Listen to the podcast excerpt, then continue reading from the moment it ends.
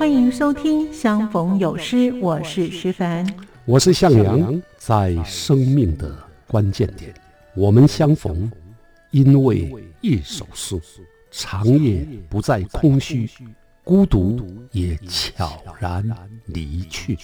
在生活的缝隙间，我们相逢，因为一首诗。宰相不再狭窄，暗室也点亮灯火。欢迎收听由向阳和徐凡主持的《相逢有诗》，与您共享好诗。欢迎收听《相逢有诗》，我是徐凡。上次我们谈到了战后现代派主张横的移植，到创世纪主张的超现实主义，导致台湾诗坛全面向西方现代诗模仿，形成了台湾的不在现实的逃避等这些虚无的现象。然而，在一九七零年代，有哪些的诗社与诗人，而使得台湾本土的写实主义抬头呢？我们今天在节目当中就跟着向阳老师的脚步，一同。去了解，欢迎收听。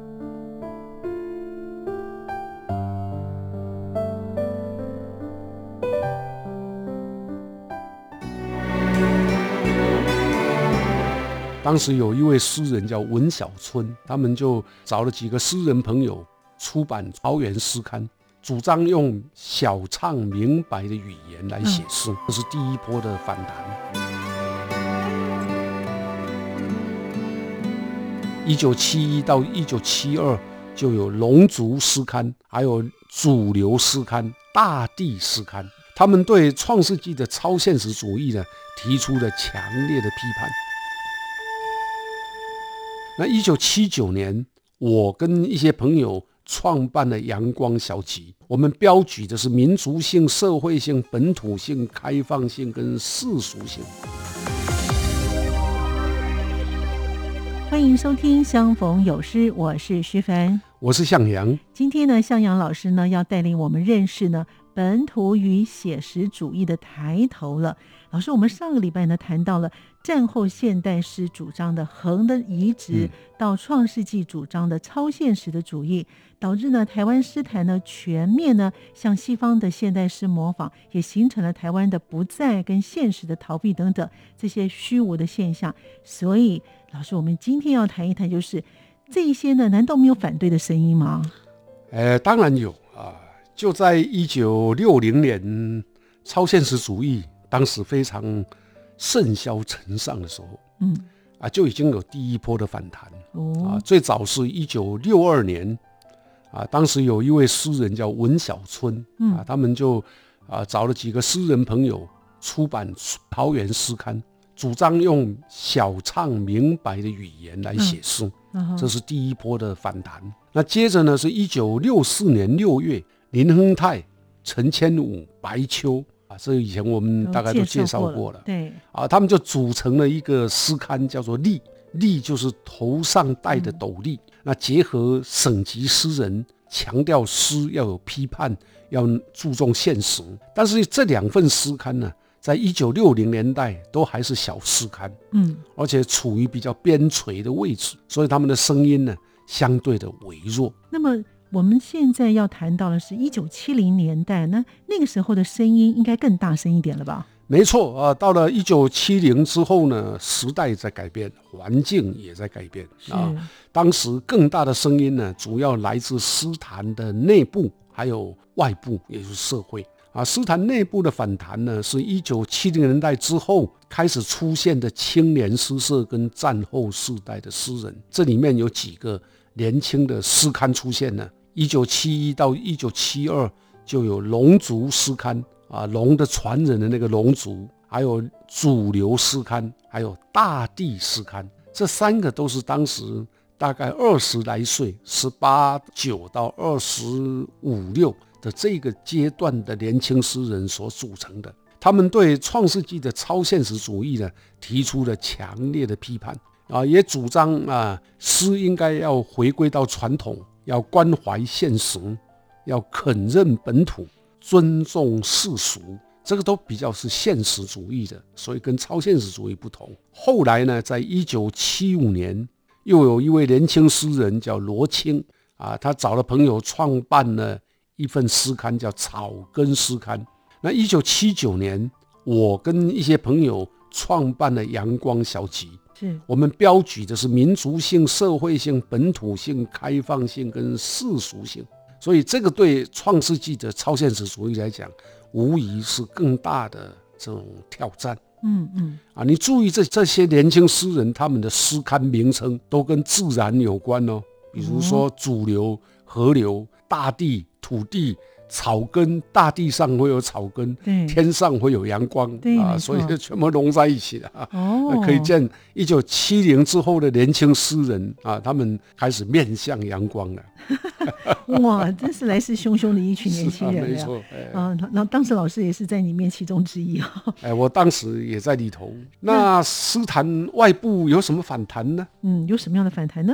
哎，诗坛外部的炮火更烈。更强烈？怎么说啊？当中最有名的是在新加坡教书的一位教授，他叫关杰明。嗯，另外有一位呢，是从美国回到台湾来教书的教授，叫唐文彪。嗯，他们两个人呢，在报纸的副刊，还有文学杂志啊。写的一些文章，指责超现实主义的诗人呢，都忘掉自己到底是什么时代、什么地方、什么人，不知道自己的身份呢。嗯，啊，为什么会这么讲呢？因为他们看到创世纪的诗人写的诗啊，他们认为这些诗人呢，用忽视传统的文学去达到西方的标准。嗯。生吞活剥，将欧美各地进口的新东西拼凑一番，就是拼装车了。对啊，所以这样的指责呢，当然引起了创世纪诗人，特别是洛夫啊，他们的紧张啊，就开始撰文回击。啊，他们也指责关杰明跟唐文彪呢，他们的言论啊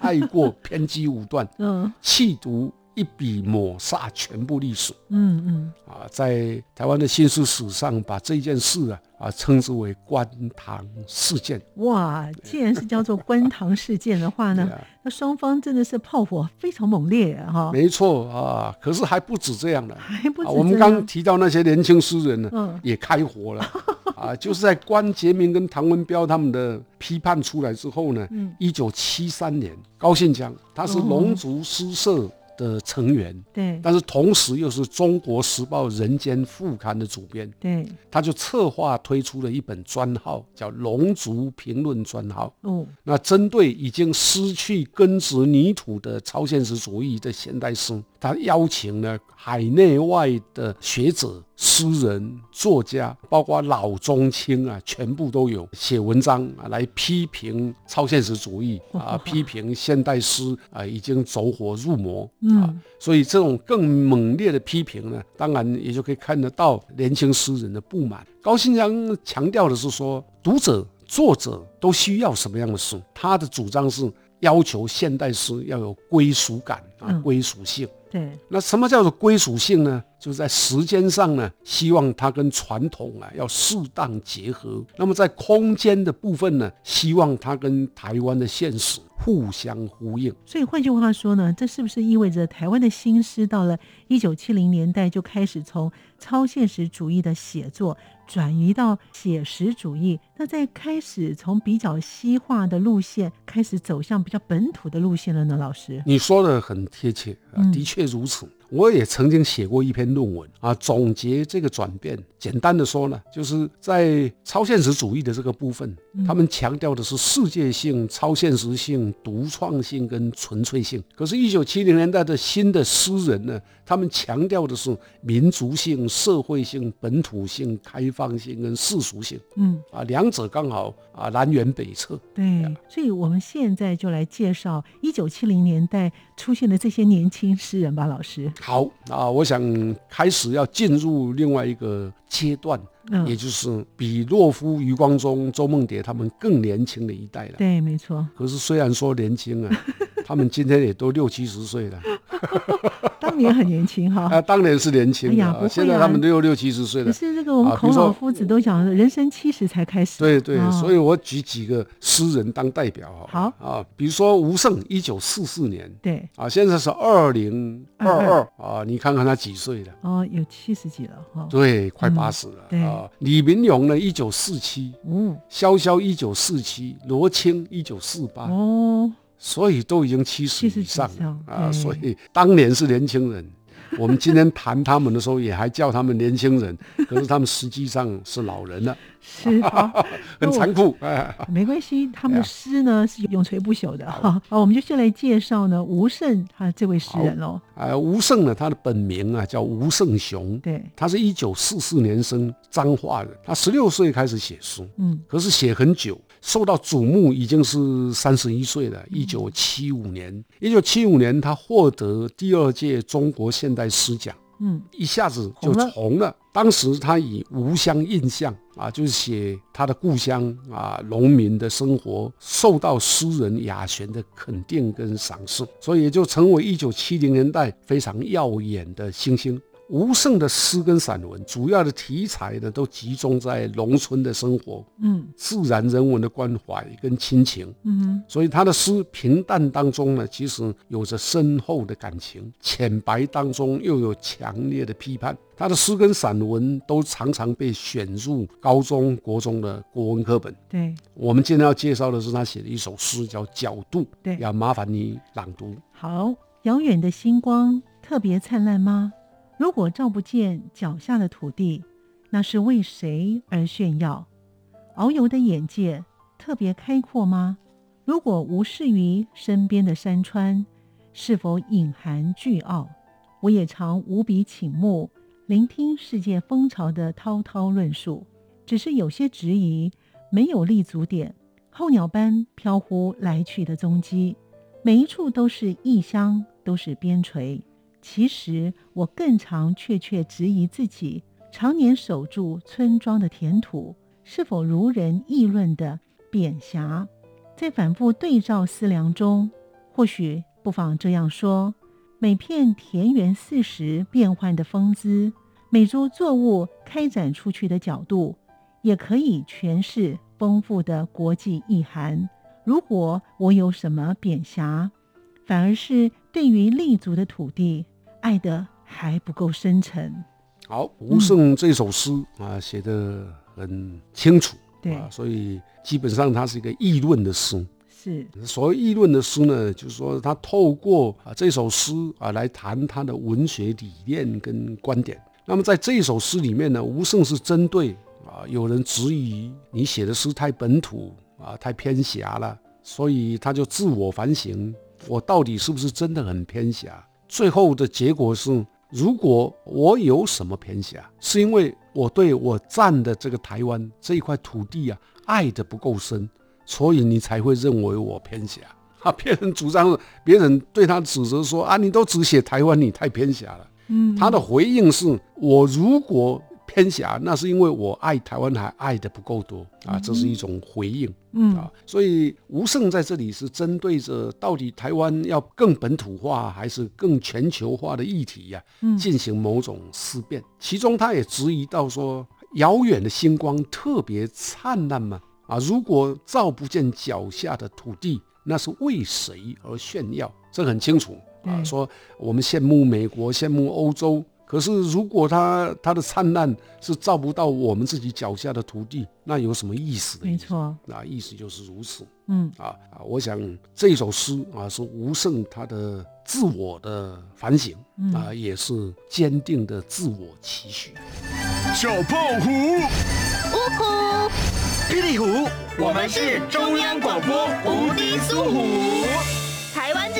财福春，伏虎报道。庆新年！你好，我好，大家好，大家好，我们是旺福。您现在收听的是来自台湾的声音，RTI 中央广播电台。祝福各位听众朋友，新的一年虎虎生风，虎力全开。新年期间拜年走春，要记得出门戴口罩哦。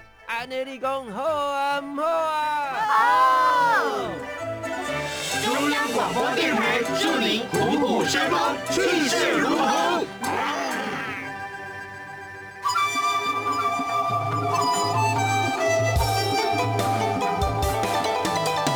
无限的爱向全世界传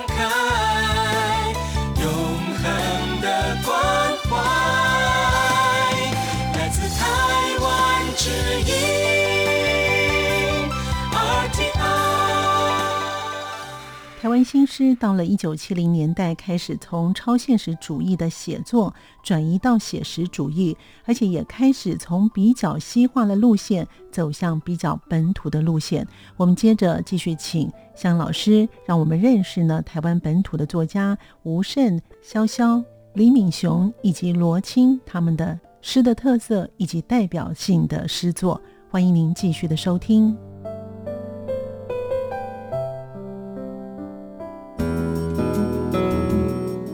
吴胜的诗跟散文，主要的题材呢，都集中在农村的生活、自然人文的关怀跟亲情，所以他的诗平淡当中呢，其实有着深厚的感情。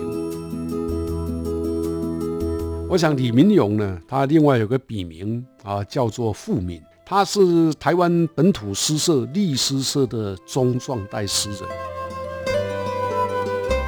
那李明勇曾经自己这样说，他说他的每一首诗呢，就像语言文字播出来的花园。那接着我们就来认识一下这个诗人李明勇喽。他最近呢才刚获得行政院的文化奖嘞。没错，没错啊，行政院的文化奖是个大奖啊，一年才三个人得奖。嗯，哇，真是大奖。对对，我想李明勇呢，他另外有个笔名啊，叫做富敏，他是一九四七年生，屏东人。他是台湾本土诗社立诗社的中壮代诗人，对，那曾经跟洛夫啊打过笔仗，在他年轻的时候，嗯哼，他主张本土写实，曾经担任过《历史刊》的主编。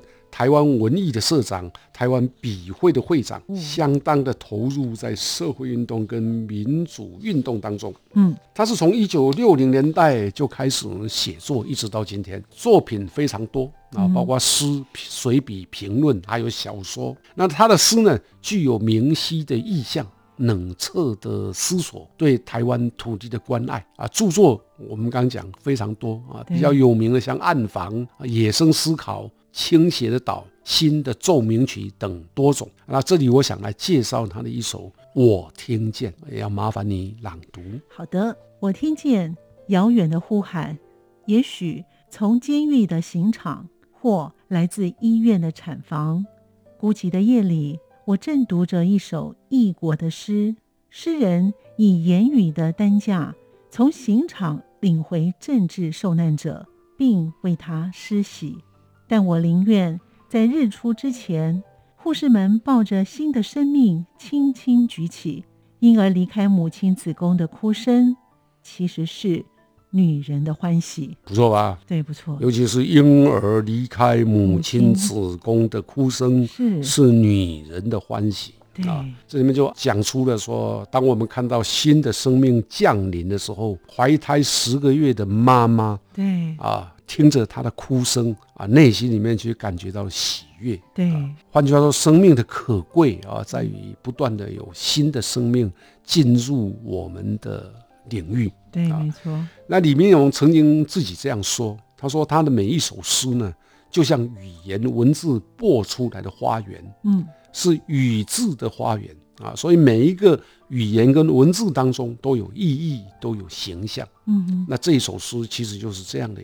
一首诗，对这首诗里面的诗人用监狱刑场传出的声音，那是被判死刑的人，对不对？跟医院产房传出的婴儿的声音做比对，对。所以两组意象，一个是传达死亡，一个是传达新生，对，一个传达罪恶，哎，罪罚，一个传达恩慈。那另外有悲愤跟感谢啊，所以诗人借着他夜里呀读外国诗人充满政治味灵的诗篇的感触，写出了他期许我们这个世界不要再有政治的冤狱，所有新的生命都受到祝福，的这种心愿。对，我想这是一种诗人的导注，也是这个世界最美丽的声音。对，没错，的确哈，他用这种对比，一个生，一个死，然后呢，一个呢就是母亲跟医院啊，就是他等于就是准准备在刑场要处以死刑了。可是呢，这个生命呢，有母亲的那种喜悦，就是当孩子的哭声，母亲就像老师刚才说的，怀胎十个月很辛苦。当他有哭声，表示孩子是健康的，这个生命延续了啊，没错，对，所以真的母亲真的是一种喜悦啊，是。哦，真的是非常的动人。嗯，那我们接下来要介绍潇潇喽，老师。是的，哎，潇潇本名叫萧水顺，一九四七年生。这些一九四七年的，有时候都自我解嘲，说他们是二二八的亡魂在世，也就是在二二八被枪毙的亡魂呢。啊，在一九四七年的时候都投胎了，就成为他们啊。可见他们很热血。哎，他在一九七零年代参加过龙族诗社，嗯啊，他的诗呢，呃，有社会面向的作品，关怀台湾的风土跟人情，对，也有美学面向的作品。他擅长驾驭文字、安置文字，企图在空间上伸展到无极之处，然后再用简洁凝练的意象，嗯，画入空白之境。对，所以都会有一点禅的意思。是啊，他的诗集更多啊，有悲凉啊、缘无缘啊，到草叶随意书等等。那他也是现代诗理论的建构者。还有各种诗选，他大概都担任了主编。嗯，啊，所以我们这里呢要选一首他的短诗，是啊，其实不长，叫《解言以后》，请你朗读。这个诗都连刚才老师说的一样哈，在二二八事件解严以后哈，是好，这个真的很短哈。嗯，好，他是这样写着：铁蒺藜从海边涌向街口，录影机从街口辨认人头。有些石头静静坐在咖啡杯里，有些木头默默走过。他就是还是这样对比，对不对？好，哎，对，也是用对比啊。但是基本上呢，他有暗示。我们说铁蒺藜。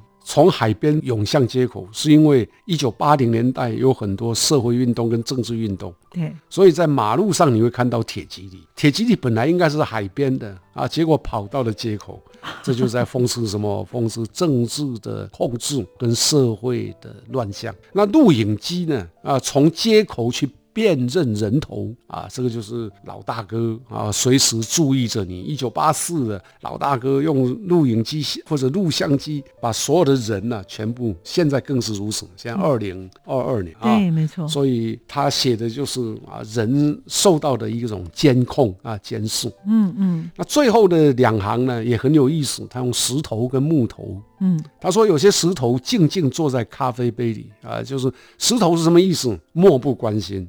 漠不关心，我像石头一样的凝定，嗯啊，那有些木头默默的走过，那就意味着街上啊，有些人不必然的认同那些抗议的人，他们就像木头一样冷漠的走过去了。都是冷漠就对了。是的，啊，好，所以这些诗人哈，可以用很简很短的字啊，但是传达很深的意涵。是，没错，没错。哇，好，最后一位我们要介绍是罗青喽。是的，嗯啊，罗青啊，本名罗青者，前阵子很红啊，因为他妹妹过世。对，没错。罗碧玲。对啊，那他是一九五八年在青岛出生，他跟吴胜啊都得过中国现代诗奖，而且他曾被余光中呢推许是新。现代诗的起点啊，这是很大的啊荣耀啊。那他也是我们前头提到有一家草根诗刊啊的创办人。对啊，当时曾经发表《草根宣言》，嗯，主张现代诗应该回归传统。那进入一九八零年代中期之后，他开始提倡后现代的诗。都市的诗，他的诗集比较有名的叫做《吃西瓜的六种方法》。嗯，对啊。那我们在这里要介绍的是一篇比较属于后期后现代的作品，叫做《一封关于诀别的诀别书》。嗯，麻烦你朗读。好，这有点长了哈，不过蛮有意思的哈。轻轻如雾，提起笔就想给你写信，抓起一张纸，三行两行的。一写就写到了这里，既然写到了这里，也只有写到这里了，就此打住，敬祝，平安愉快。异动手书，民国七十五年三月二十八日夜，西历一九八六年三月二十七日夜，黄历四六八四年三月二十六日夜。复笔，信中所写，绝对与信中所没有写的任何事物无关。又即，此信万一被史学家、考古家、批评家、撰选家或偷窥狂看到了，敬请视而不见，高抬贵手。我觉得这个是蛮有趣的哦。是啊，这首诗 啊，就是用后现代的方式啊。什么叫后现代啊？就是把过去的某些东西啊加以重新的解构。那这一首诗解构什么？林觉民，林觉民有一首有一封信给意应青青如雾，你还记得啊？意应青青如雾。嗯，他这边就是仿啊，他的仿林觉民的。革命的诀别书是，可是呢，他却把它冲淡了，而且用一种啊百无聊赖的方式啊 来表现，对，啊制造了一种新的文本啊，所以信的主文当中说，提起笔就想给你写信，抓起一张纸，三行两行的一写就写到了这里，啊既然写到这里。也就只有写到这里了啊，这不是很废话吗？啊，其实毫无内容啊。他跟林觉民的《与妻诀别书》的悲壮情怀比起来啊，太无百无聊赖了啊。然后，所以他就解构了林觉民诀别书的正典性。嗯，那后面还多了一个叫复笔。复笔就是我要再写一张东西，又急，这都是我们过去写信常常讲，有些话没有讲完，所以就在后面说，我再附加一点啊，还有一点啊，那个意思啊。那复笔强调什么？信中所写绝对跟信中没有写的没有任何关系 啊。好像说此地无银三百两啊，或者整个剧情本周的剧情啊，并没有影射任何请勿对号入座的意思，嗯啊，所以这里面啊，把所有我们认为为正当的啊，或者明确的东西啊，都颠覆了。那颠覆了之后呢，就变成好像是游戏，那缺乏一切被视为正点的意义或意志。嗯，所以啊，它解构了历史跟常识啊。其实历史跟常识是可以被重新写的。那真理跟常识啊，在形式跟内容上。也都凸显了当中两者之间的，也可以叫做互为颠覆，嗯嗯。啊，所以是有嘲讽的意思，嗯嗯，真理并不像你所想的真理那样，嗯哼，啊，事实也。并不像你所认为的事实那样，啊，这就是一种后现代的思维。哇，其实我们今天呢谈到了本土跟写实主义哈，真的真的非常的精彩哦。哇，听着听着，时间也都快到了。嗯，那老师是还有一些补充的吗？啊，没有了，因为我们其实已经播出五集了。对啊，那时间过得很快。我们下周呢，我们会再继续介绍进入一九八零年代的新诗。嗯嗯，让请大家准时收听，别忘了央广。没错，因为我们讲到的是是七零年代的哦，那下一次我们要讲到八零年代的新诗。对对，还有一些诗人跟他们的代表的诗作。也感谢听众朋友的收听，更感谢向老师到节目当中来。我们下次见了，拜拜。